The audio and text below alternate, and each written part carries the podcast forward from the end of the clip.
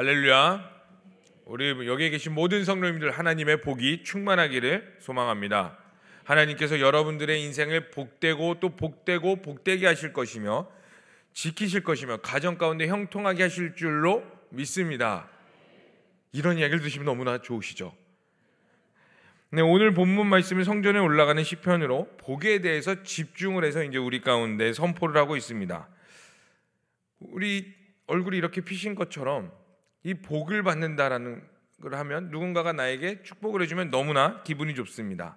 특히 이제 우리 동양적 사상에서 이 복이라는 단어에게는 모두 긍정적인 느낌을 가지게 해요. 그래서 우리가 새해만 되면은 이제 서로 맞절하면서 세배하면서 우리는 어른들에게 자녀들은 어린 어른들에게 이제 새해 복 많이 받으시라고 이렇게 인사하고 또 우리 어르신들은 우리 부모님들은 자녀들에게 덕담을 나눠주시면서 서로 복을 주거니 받거니 하는 아주 좋은 문화가 있습니다. 특히 중국에서는 이 복을 너무나 중요시 여겨서 이제 여러분들 중국집이나 아니면 중국을 다녀보신 분들은 알겠지만 이 빨간색 금시에 황금색 한자로 복이라는 한자가 제대로 걸려 제대로 이렇게 걸려 있는 게 아니라 거꾸로 이렇게 걸려 있어요. 그게 무슨 뜻이냐면 중국 사람들은 이 빨간색을 유독 좋아하고 또 이 황금색 이 복이 우리 이 가정과 이 가게 마음껏 떨어지라고 이 복주머니에서 복이 막 탈탈탈탈 떨어지라고 그래서 복을 이렇게 거꾸로 해놓습니다. 그렇게 해서 이제 이렇게 복이라는 단어는 우리 모두 특히 우리에게 이 동양적인 사상과 물론 그 전 세계적으로 가플레스유 뭐복 받으세요 하면 다 좋아하지만 유독 우리에게는 복이라는 단어를 중요시 여기는 것 같습니다. 그런데 하나님의 언약의 관점에서 이 복이라는 단어도 또한 매우 중요한 것 같아요. 이 성경에서 복이라는 단어는 굉장히 많이 나옵니다. 근데 히브리서에 히브리어에서 보면요. 이 축복하다라는 말을 이제 두 가지 언어로 쓴다고 합니다. 우리 한번 따라해 볼까요? 첫 번째가 바라크. 그다음에 두 번째가 아샤르입니다. 따라해 봅시다. 아샤르. 한번 해 볼까요? 바라크와 아샤르. 이 바라크라는 단어도 축복하다고요. 이 아샤르라는 단어도 축복하다인데 이 의미가 살짝 달라요. 이 새벽부터 뭐저 목사가 무슨 소리를 하는 건가라고 생각하실 수 있겠는데 이해하시면 굉장히 좋고 이 두 단어는 굉장히 중요합니다. 오늘 본문에서요. 어, 이 바라크라는 뜻은요 하나님께서 어떤 사람을 축복하실 때 쓰는 말이에요. 그러니까 이 복이 하나님에게서부터 흘러 나왔을 때에 쓰는 단어를 바라크라고 말합니다. 그리고 아샤르라는 말은요 어쩔 때 쓰냐면 사람이 사람에게 복을 줄 때 쓰는 단어가 바로 아샤르입니다. 그런데 사람이 사람에게 복을 줄 수 없으니까 축복하다라기보다는 어, 그 사람에게 축하하다라는 뜻이 좀 더 어울릴 수 있다라고 학자들은 말하고 있습니다. 어쨌든 축하하다든 아니면 뭐 복을 주다든 아샤르는 사람이 사람에게 그 복을 주고 축하하고 또그 경외라기보다는 좀 약간 콩글레츄레이션이라는 말로 저 한국 사람인데 어떻게 표현할지 잘 몰라서 이렇게 표현을 한 건데요. 어쨌든 축하하다라는 뜻을 많이 가지고 있습니다. 그런데 오늘 본문은요, 이 바라크와 아샤르 두 가지를 모두 다 사용하고 있습니다. 어, 그러면은 오늘 본문 말씀은 우리에게 무엇을 선포하는 건지 우리가 함께 좀 살펴봤으면 좋겠는데 이 시편 128편은 6절밖에 안 되는 매우 짧은 절이지만 전반부 1절부터 3절 그리고 4절부터 6절 이렇게 크게 두 가지로 나눌 수 있습니다. 이 1절부터 3절 그리고 4절에서 6절로 이렇게 나누는 이유가 뭐냐면 어떤 절에는 아샤르가 쓰이고요. 어떤 절에는 바라크가 쓰이기 때문입니다. 자, 그러면은 1절에 우리 한 목소리로 읽어 보겠습니다. 시작. 복이 있도다라고 말하고 있습니다.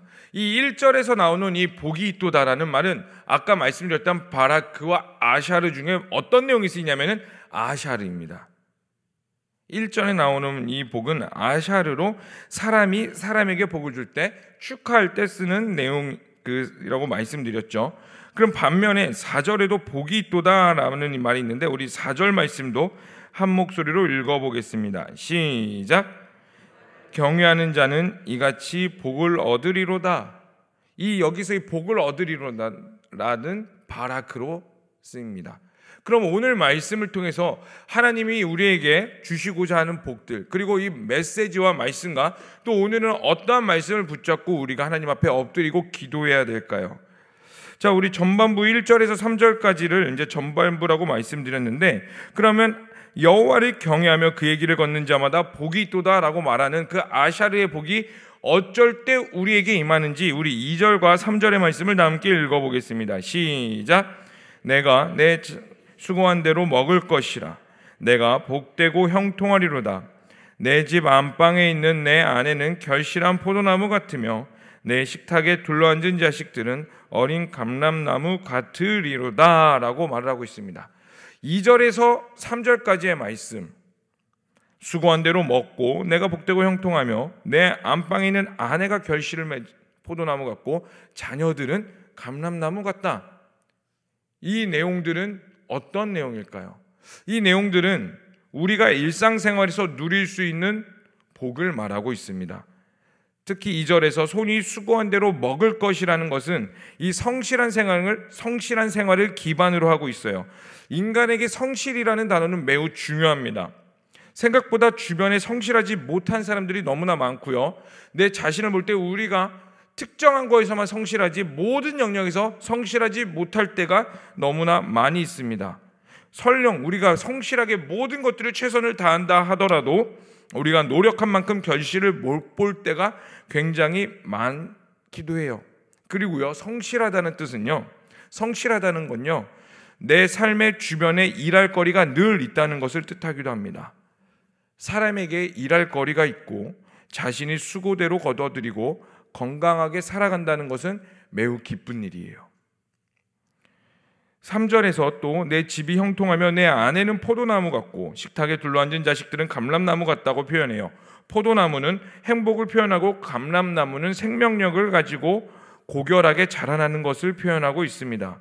결국 포도나무와 이 감람나무는 아, 모든 것이 어루어지고 행복하고 소망이 가득한 가정을 말하고 있는 거예요. 그럼 2절과 3절을 우리가 합쳐서 종합적으로 한번 풀어볼까요? 자기가 수고한 대로 먹고 마시며 우리 가정은 날마다 복되고 행복하며 생명력이 넘치는 일인 것은 매우 기쁜 일인 거예요. 그런데요, 문제는 우리가 이것들이 기쁜 일이라는 것을 놓치고 살 때가 매우 많다는 겁니다. 네, 물론 아내와 다투기도 합니다. 자식들이 속을 썩이기도 해요. 자식들이 늘 나의 말을 잘 들으면서 속을 썩이지 않을 수가 없어요.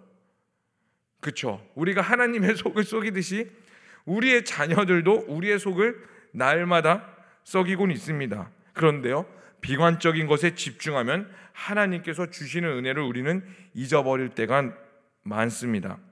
가끔 제 자신을 돌아볼 때가 많아요. 제가 제 스스로를 돌아볼 때가 매우 많은데, 어, 가끔 제가 결혼하여 가장이 되고 자녀가 있다는 것에 깜짝깜짝 놀라기도 합니다. 왜냐하면 저는 어, 제자강성교회에서 이제 청년 사역을 하고 있고 또 교구 사역도 하면서 모두 하나님 나라를 위해 즐겁게 살아가기도 하지만 어, 옛날에는 제가 제가 이렇게 살 줄 몰랐거든요. 사실 저는 제 자신에게 굉장히 비관적인 사람이었습니다. 과연 나는 결혼이나 할 수 있을까? 흔히 하는 청년들이 가지고 있었던 생각을 저는 언제부터 했냐면 중학교 때부터 했었어요, 사실. 야, 내가 결혼이나 할 수 있을까? 공부도 못 하고 뭐 운동도 잘하는 것도 아니고 뭐 외모도 뭐 그저 그렇고 야 이거 뭐 내세울 게 하나도 없구나. 야 나는 뭐 우리 아버지처럼 뭐 주경야독 해가지고 뭐 한 가정을 이룰 수 있을까? 야 난 그렇게 못 살 것 같은데 결혼이나 할 수 있을까? 이 스스로에 대한 굉장히 비관적인 사람이었어요. 그런데 지금 되돌아보니 하나님께서 제 삶에 많은 은혜를 주셨고 또 청년들과 주변 사람들에게 많은 영향력을 끼치며 살아가려고 노력하고 있습니다. 왜 그렇게 될 수 있을까요? 제 삶, 저는 굉장히 삶에 비관적이었지만 반대로 어떠한 소망을 가지고 있었냐면 그럼에도 불구하고 저는 하나님 나라를 위해 살고 싶습니다. 늘 이 기도 제목이 있었어요. 앞에는 하나님 진짜 제 인생 어떡합니까? 와 주님 책임져 주세요 막 해놓고서 막 비관적으로 가다가 하나님 그래도 저 하나님 나라 위에 살고 싶습니다. 왜 그러냐면 이대로 살다가는 정말 제 인생 망할 것 같았거든요. 하나님이 나를 향한 하나님의 계획과 뜻이 있고 복이 있다고 하는데 저 이대로 살다가는 하나님 제 인생 정말 망할 것 같습니다. 주님이 저 붙잡아 주시지 않고 저 사용해 주시지 않는다면 저 큰일 날 것 같습니다. 하나님 저 사용해 주세요. 그렇게 기도하다 보니 하나님께서 저의 모든 삶과 모든 영역, 지금 또한 완성된 삶은 아니지만 하나님께서 크게는 크게 작게는 작게 우리의 제 삶을 이끌어가는 것들을 보게 됩니다. 이것이 바로 하나님께서 우리 일상생활에서 누릴 수 있게 하시는 그 아샤르의 복이에요. 저의 인생을 보고 누군가는 비관적으로도 생각할 수 있고 나쁘게 생각할 수도 있지만 그렇다고 해서 모두가 나쁘게 생각하지 않습니다. 저의 삶을 보고 아 하나님을 섬기는 인생이란 이런 거구나. 또 저의 삶을 보고 축하를 해주며 여호와 하나님이 드러나는 것. 그것들이 바로 하나님께서 우리에게 주시는 아샤르의 복이에요. 여러분들의 인생은 결코 비관적이지 않습니다. 하나님께서 책임져 주세요. 그리고요, 여러분들이 인지하지 못하겠지만 각자 각자 살아가는 그 분야의 영역에서 하나님 앞에 온전히 경외함으로 나아갈 때에 여러분들의 삶을 통하여 누군가는 경외할 것이고 축하해 줄 것이며 그 축하와 경외와 사람이 보내는 그 찬사가 하나님의 영광이 될 줄로 믿습니다. 우리도 모양과 형태는 다르지만 아샤리의 복이 다 있다라는 것을 여러분들이 인지하시기를 바라는데 그러면은 우리의 일상생활에서 그렇게 살기 위해서는 우리의 방향성을 다시 재조정해야 돼요. 여러분들이 가정에서 하나님을 경외하며 삶을 사시고 삶에서 모든 영역에서 하나님을 경외하며 사시기를 바랍니다. 분명한 것은 여러분들의 삶을 통해 하나님의 섭리 안에서 사람들의 축하를 받으며 축복의 통로로 사용하실 건데 여러분 이거를 잊지 마시길 바랍니다. 하나님이 따라해볼까요? 하나님은 내가 행복하길 원한다. 아멘이세요? 하나님은 여러분들이 행복하길 원하세요. 하나님과 동행하며 하나님을 찬양하며 은혜 가운데에 거하기를 원하시고요. 예수를 믿는 우리는 충분히 이 은혜를 누릴 수 있는 자격이 됩니다. 하나님이 우리의 아버지 되시잖아요. 하나님이 우리의 주인 되시고 하나님이 우리의 모든 것들을 이끌어 가시기 때문에 여러분들이 이 아샤리의 복, 자녀가 잘 되고 여러분들이 수고하며 먹을 수 있는 형통함이 늘 앞에 있을 것이고 성실하게 살아나갈 때에 하나님께서 모든 것들을 이끌어 가시는 그 모든 자격을 누릴 수 있는 자격이 되십니다. 이전 것들은 돌아보지 마세요. 아, 저는 이랬고 이미 뭔가 실패한 것 같고 좌절한 것 같고 낭만한 것 같은데요. 아니요, 이전 것은 돌아보시면 안 됩니다. 하나님께서 우리 가운데 새 일을 늘 행하고 계세요. 어떤 학자가 이런 말을 했습니다. 매일의 삶은 재창조된다. 이게 무슨 말이냐면 여러분들이 자고 일어나는 이 모든 순간들이 인생의 연장선이기도 하지만 하나님과의 또 다른 관점으로 볼 때 잔다는 것은 내가 죽는 거고 일어난다는 건 내가 매일마다 부활의 삶을 살아가는 겁니다. 내가 죽고 매일의 부활의 삶을 매일매일 살아간다는 것은 하나님의 창조의 섭리가 늘 내 삶 가운데 있다라는 거예요. 그 하나님의 창조의 섭리가 늘 내 삶 가운데 또 있다는 건 뭐냐면 그 하나님께서 주시는 복이 늘 우리 앞에 스탠바이 하고 있다는 겁니다. 그것들을 누리셔야 돼요. 캐치하시기를 바랍니다. 그럼 어떻게 캐치할 수 있을까요? 하나님을 경외함으로 하나님을 경외함으로 하나님께서 주시는 그 은혜 가운데 거하시기를 갈망합니다. 자, 그럼 두 번째로 하나님을 경외할 때 우리에게 주시는 복이 4절부터 6절까지에 나오는 복인 말씀인데 4절에 나오는 복 우리 4절 말씀 아까 읽었지만 우리 다시 한 번 더 읽어 봤으면 좋겠습니다. 시작. 이 같은 복을 얻으리로다라고 말하고 있어요. 이제 여기서 나오는 복은 바라크입니다. 하나님으로부터 나오는 복. 하나님이 사람에게 주시고자 하는 언약과 계획과 나타내는 그 복. 하나님께서 이 사람을 만드시고 그 아담과 하와를 만드시면서 생육하고 번성하여 땅에 충만하라 땅을 정복하라 이 말씀을 하기 전에 사람에게 복을 주시고라고 표현을 하고 있습니다. 하나님이 인간을 만들자마자 주시는 이 복이 바로 바라크예요. 근데 이 바라크의 단어가 오늘 이 본문 말씀 가운데 다시 한 번 더 나오고 있다는 겁니다. 그러면은 4절에서 6절에 나오는 이 복은 어떤 것일까요? 우리 5절에서 6절까지의 말씀 다 함께 읽어 보도록 하겠습니다. 시작.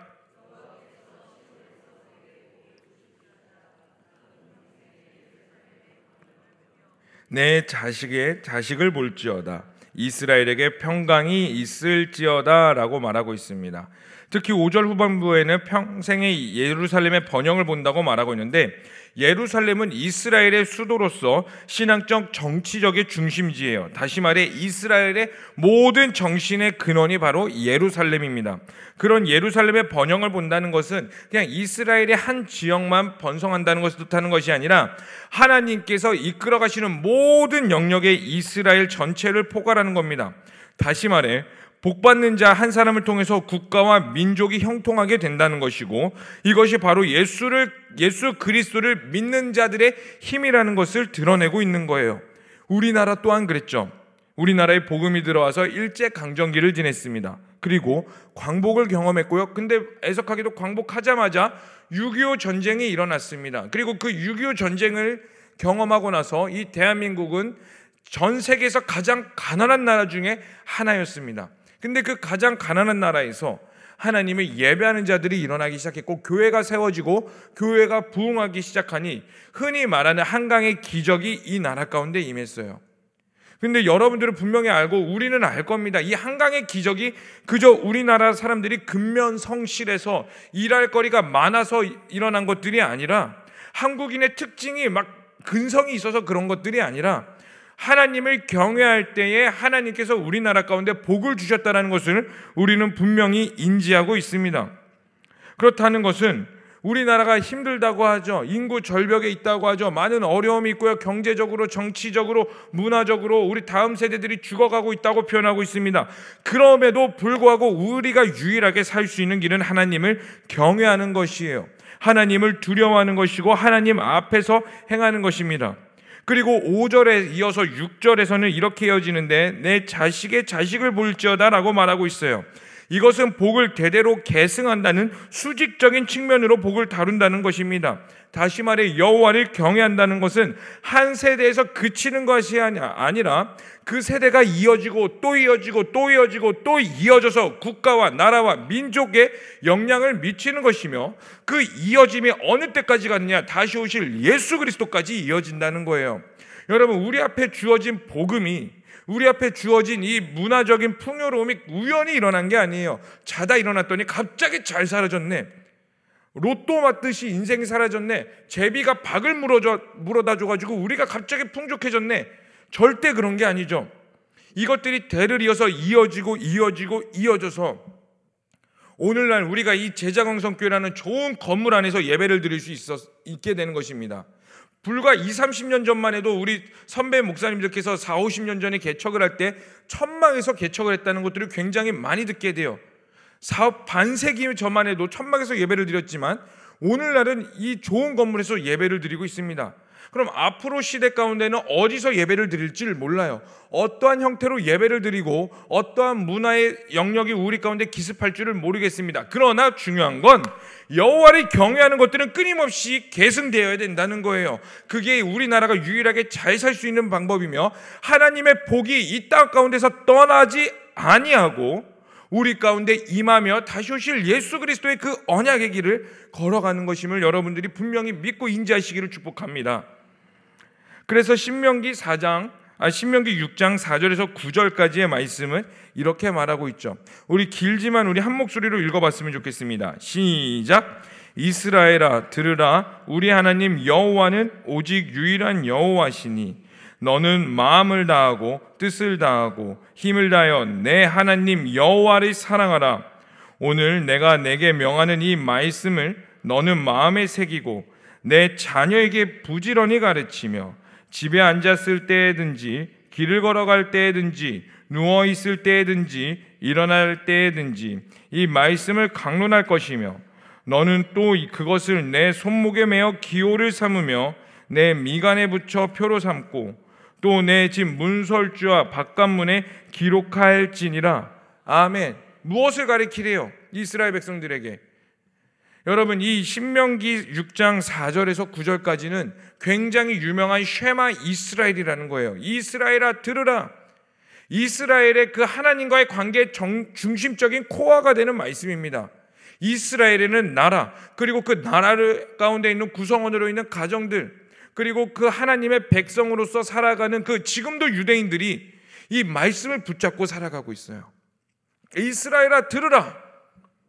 너는 마음을 다하고 뜻을 다하고 힘을 다하여 내 하나님 여호와를 사랑하라. 이 말씀을 그냥 한 번으로 흘려보내는 것이 아니라 내 말씀을 내 마음에 새기고 자녀에게 부지런히 가르쳐 그 자녀들이 집에 앉았을 때든지 길을 걸어갈 때든지 누워 있을 때든지 일어날 때든지 이 말씀을 강론할 것이며 너는 또 그것을 내 손목에 세워 기호를 삼으며 내 미간에 붙여 표로 삼고 손목에 새기고 미간에 붙여 표로 삼고 굉장히 많이 들어본 장소죠.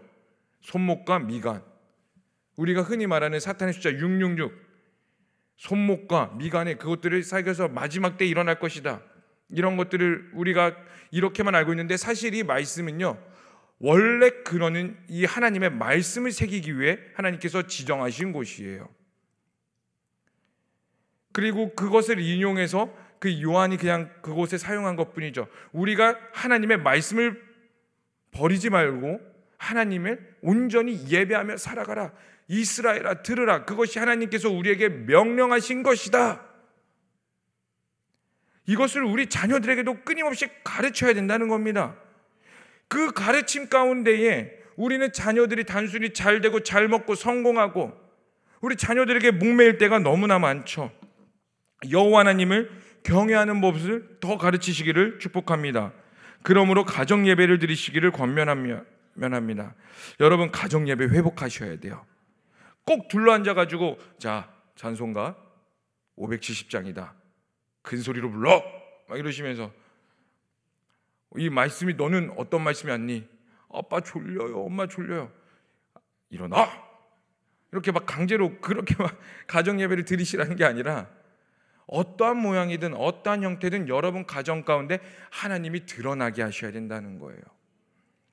물론 쉽지 않습니다. 아, 목사님, 목사님은 자녀가 어리잖아요. 아, 어릴 땐 뭐든 가능하고 꿈꿀 수 있습니다. 사춘기만 지나 보세요.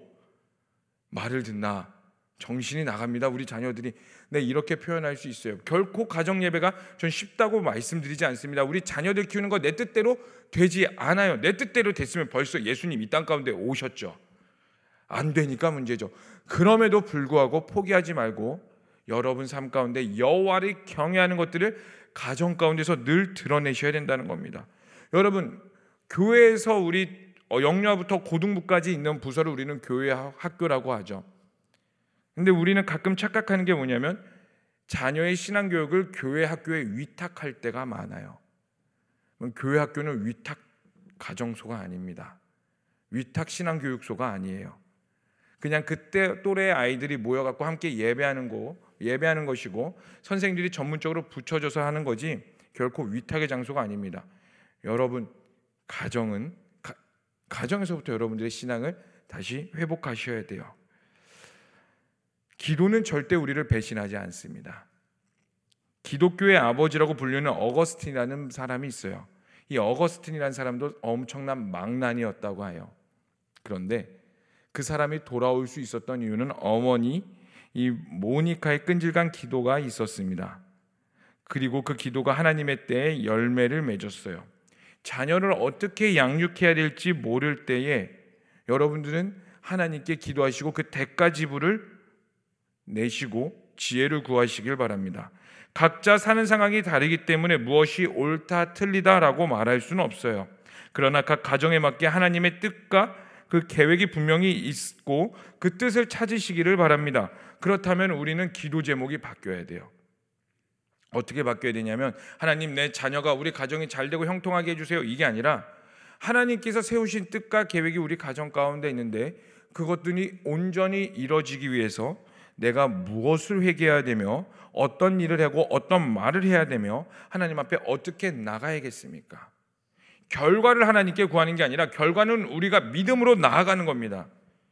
결과는 믿음으로 두고 하나님께서 행하시고 하나님의 뜻이 하늘에서 이루어진 것 같이 우리 삶 가운데 우리 가정 가운데 이루어질 거라는 것을 결과를 들고 우리는 그 방법에 대해서 하나님과 묻고 또 묻고 또 묻고 엎드리면서 나아가는 거예요. 그런데 그 묻고 또 묻고 하나님께 엎드리며 나아가는 것들을 성경에서 뭐라고 말하냐면 하나님과 동행하는 거라고 말을 하고 있어요. 여러분 하나님과 동행한다는 건 그냥 단순히 하나님이 내 옆에 계심을 믿습니다. 하나님 오늘도 나에게 도와주세요. 힘 내려주세요. 복 주세요.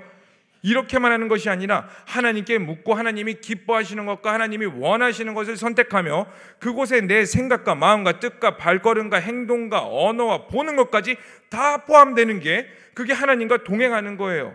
그럼 우리 삶에 막히는 것들이 있다면 하나님 이거 뚫어내게 해주세요가 아니라 물론 뚫어내게 해주세요 기도도 할 수 있지만 하나님 그 하나님의 뜻이 그곳 가운데 이뤄지기 위해서 내가 무엇을 해야겠습니까? 내가 하나님 앞에 어떻게 엎드려야겠습니까? 어떤 말을 해야 되며 어떠한 죄를 취해야 되며 어떻게 용서를 하며 내가 어떻게 깎여야겠습니까? 그렇게 하나님께 기도하며 엎드리실 때에 하나님께서 여러분들과 동행하고 우리와 동행하며 그 동행이 우리 가운데 이 바라크라는 복으로 임하여서 하나님이 우리의 모든 것들을 축복하시고 우리의 자식의 자식을 보며 이스라엘에게 평강이 있을지로다 말씀하신 것처럼 여러분들의 모든 삶 가운데 하나님의 은혜가 있을 것입니다. 이제 말씀을 마무리하겠습니다. 하나님께서 오늘 말씀을 통해 여러분에게 여러분 일상생활에서의 복, 그리고 나라와 민족 또 자녀와 대대손손 주시는 복에 대해서 말씀하고 있습니다. 이것들은 우리에게 멀리 있는 게 아니에요. 이거는 그냥 특별히 사랑받는 자 몇 명만 누릴 수 있는 은혜가 아니라 여러분들 모두가 누릴 수 있는 은혜라는 것이고 복이라는 겁니다. 그렇기 위해서 여호와를 경외하시길 바랍니다. 여러분의 모든 영역에서 하나님을 경외하시고 가정에서 삶에서 호흡하는 모든 순간마다 하나님의 경외가 되기를 축복합니다. 그럴 때 여러분들의 가정을 통해 평안이 있을 것이며 여러분들의 가정으로 인하여서 누군가가 하나님을 알게 될 것이고 여러분을 통해 우리나라가 이렇게 성장했듯이 앞으로의 여러분들의 자녀를 통해서 이 나라가 하나님이 기뻐하시는 나라로 세워질 줄로 믿습니다. 이것이 바로 복입니다. 내가 성공하는 게 복이 아니라 누군가 나를 통해 변화되며 축복의 통로가 되는 것. 이 복이 여러분 삶 가운데 늘 형통하게 있기를 간절히 소망해 봅니다. 그래서 이 시간 우리가 함께 좀 기도했으면 좋겠습니다. 하나님, 하나님의 복이 내 삶 가운데 늘 있기를 원합니다. 단순히 내 자녀가 잘 되고 내가 잘 되고 되는 이 수준을 벗어나 하나님의 뜻이 온전히 이루어지게 되고 그것들이 나라와 민족과 열방까지 흘러가는 그런 복이 있기를 갈망합니다.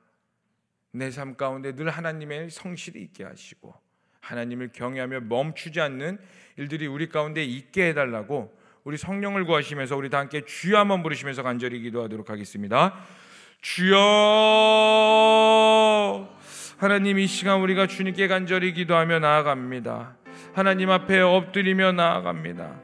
성령 하나님 우리에게 주님의 은혜와 주님의 뜻을 가지고 살아가기를 갈망합니다. 하나님을 경외할 때에 그 복이 우리 가운데 있게 하여 주시옵고 하나님을 예배할 때에 하나님께서 주시는 복이 온전히 우리 가운데 흘러넘치게 하여 주시옵소서.